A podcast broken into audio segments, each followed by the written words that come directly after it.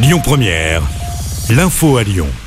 Bonjour à tous. À la une de l'actu, la réforme des retraites arrive au Sénat cet après-midi. Plus de 4700 amendements ont été déposés. Les sénateurs ont 11 jours et 110 heures de débat pour se pencher sur le sujet. On rappelle que le mois dernier, seuls deux des 20 articles que contient le texte ont été débattus à l'Assemblée nationale.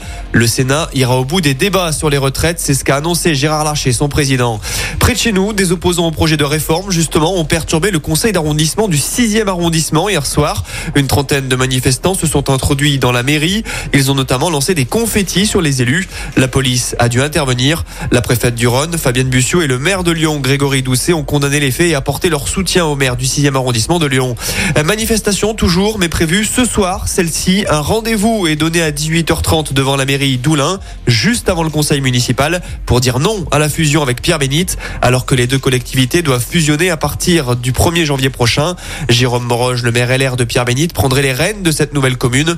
Une pétition a également été lancée pour protester contre le manque de concertation sur ce dossier.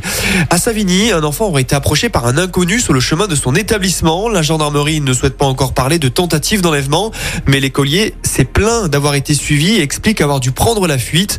Selon le progrès, les lieux vont être surveillés les prochains jours et les gendarmes vont également essayer de vérifier les faits dans le cadre d'une enquête qui a été ouverte. Enfin, on passe au sport. Toulouse, Nantes ou Annecy. L'OL sera ce soir aux alentours de 21h. Quel est son adversaire pour les demi-finales de la Coupe de France? Les rencontres se disputeront les 4 et 5 avril prochains.